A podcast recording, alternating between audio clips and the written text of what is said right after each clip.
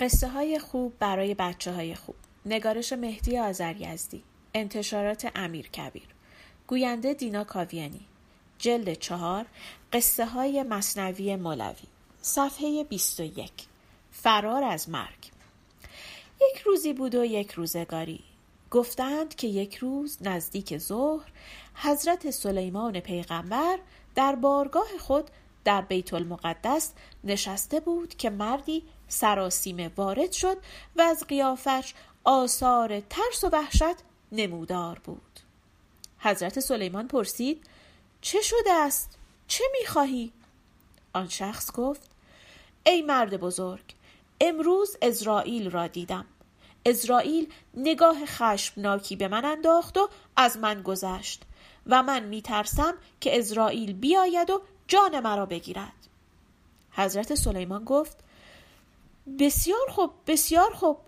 اسرائیل فرشته ای از فرشتگان است و به امر خداوند جان می‌دهد و جان می‌گیرد.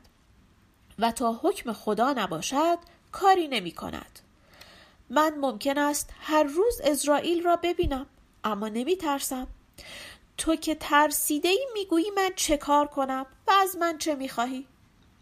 آن مرد گفت خب من همیشه از اسرائیل میترسیدم و امروز از نگاه غضبناک او بیشتر ترسیدم.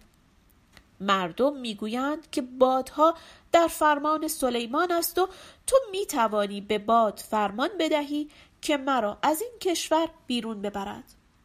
مردم می‌گویند که سلیمان حاجت مردم را روا می کند و حاجت من این است که به باد فرمان بدهی فوری مرا به کشور هندوستان ببرد. من می‌خواهم حالا که اسرائیل مرا در این کشور دیده است دیگر در این کشور نباشم. این حاجت من است و خواهش می‌کنم به من کمک کنی تا از چنگ اسرائیل و مرگ بگریزم. حضرت سلیمان فرمود بسیار خوب مرگ و زندگی در اختیار من نیست. اما باد در اختیار من است و من حاجت تو را روا می کنم.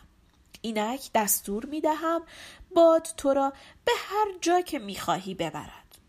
حضرت سلیمان باد را حاضر کرد و گفت ببین این مرد می‌خواهد کجا برود او را برسان. باد آن مرد را بر قالیچه سلیمان سوار کرد و از صحرا گذشت و از دریا گذشت و در چند دقیقه او را به یکی از شهرهای هندوستان رسانید و او را پیاده کرد و رفت دنبال کارش. آن روز گذشت و روز دیگر حضرت سلیمان اسرائیل را در بارگاه خود ملاقات کرد و از او پرسید ای اسرائیل دیروز مردی پیش من آمد و از تو شکایت داشت و می گفت اسرائیل غضبناک به من نگاه کرده و سخت ترسیدم. آن مرد از من خواهش کرد که به باد امر کنم فوری او را به هندوستان ببرد و از این شهر دور کند. من هم نخواستم دلش را بشکنم و این کار را کردم و او را به هندوستان فرستادم. اما تعجب می کنم که برای چه او را ترساندی و باعث شدی که از خانه و کاشانش آواره شود؟ اسرائیل جواب داد من جز اطاعت حکم و فرمان خدا کاری ندارم و نگاه به آن مرد از خشم و غضب نبود.